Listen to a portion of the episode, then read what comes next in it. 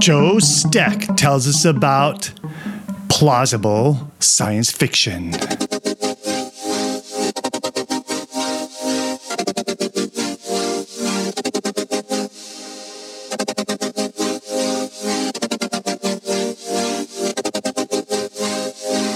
I publish a magazine called Compelling Science Fiction.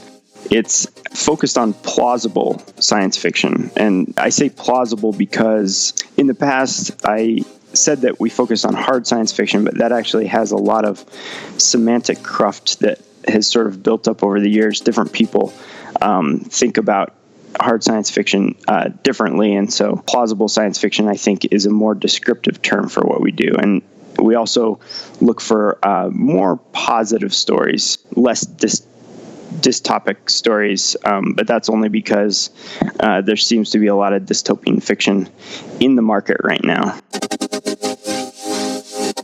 In my mind, um, they're very similar, uh, but I think that uh, a lot of people have kind of differing opinions about what hard science fiction means. And that's kind of why I've been shying away from that term a little bit because there are sort of standard arguments like, well, hard science fiction doesn't, shouldn't include faster than light travel, for instance. I don't really have that big of a, a deal with faster than light travel as long as it's kind of not central to the story and not inconsistent with the universe that's being created in the story. So I don't have as as hard and fast rules around what is plausible science fiction and what is not, as some people put around hard science fiction. And I think that sort of because of that, plausible science fiction is all about being self consistent in the universe you make and also uh, not pulling out too much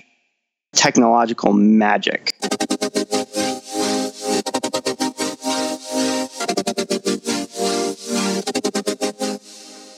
So if we think about a couple uh, classic examples, there's like Star Wars versus Star Trek, um, mm-hmm. and Star Trek has faster than light uh, with some explanation about that, and Star Wars probably has an explanation. Actually, they they never discuss it; they just do it, and. Uh, I think I think most people uh, have a. Mm, I don't think George Lucas makes an attempt to he's just making a, a fun to enjoy movie, and uh, he's not putting any rigor on trying to make it look very uh, how do I say explained. Yeah, I, uh, in a sense, I think that might be a tough case for you because, in a sense, that was probably consistent with his worldview, but it's a very flexible worldview. uh, where, where Star Trek's very like, oh no, we, we, you know, if it if it follows the laws of physics, we're good. If it doesn't follow the laws of physics, we have to explain that. And and so at least it, it, it attempts to create a, a fictional explanation, or maybe somewhat based on fact or something like that.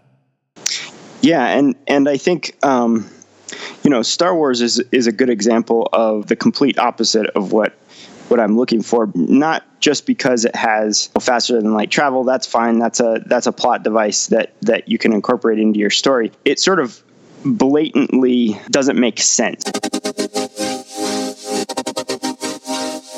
Right? Like a lot of you have these kind of advanced AI systems in robots, and yet you have robots that that cannot shoot and hit anything wor- worth a darn, or, or uh, you have gravity systems that that work uh, sort of very bizarrely. One of the most recent Star Wars, I think it was the the Rogue One. There was dreadnoughts in space that had to kind of uh, get over their target and drop bombs. Uh, oh, right. Like they were in a gravity well, but but that's true.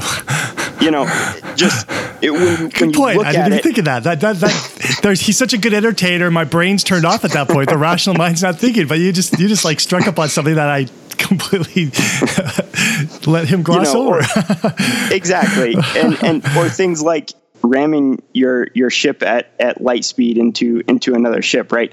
If that was if if that is part of the universe, right? Why don't they have missiles that just do that, light speed missiles, right? When you look at a, a story like that, it's all about raw emotion, right? The the entire story is written around raw emotion, and unless you suspend your disbelief, nothing else about the world makes sense, and that's sort of what I'm trying to avoid. I mean, it's enjoyable and I like it. It's just not what we're looking for. Uh,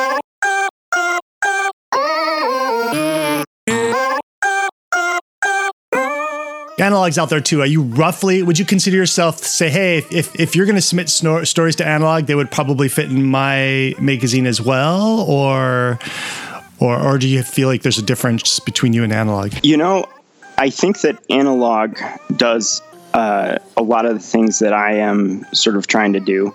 They're a very admirable magazine. Uh, I think that um, Trevor and I, uh, Trevor, the the editor there over at Analog, have just slightly different taste, and in that way, there's a there's a pretty strong differentiation. But sort of at the macro level, I think a lot of what we're trying to do is similar.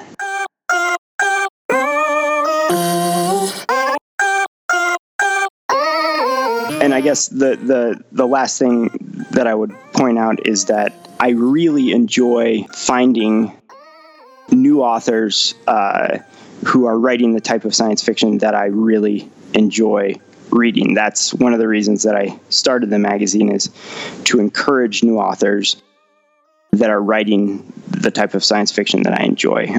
For instance, Pip Coen is an author in London. He uh, recently was a finalist for the WSFA Small Press Award nice. out in Washington, D.C. Compelling Science Fiction published his first story, and I really enjoy uh, when, when the magazine can make a difference like that. Ah, congratulations.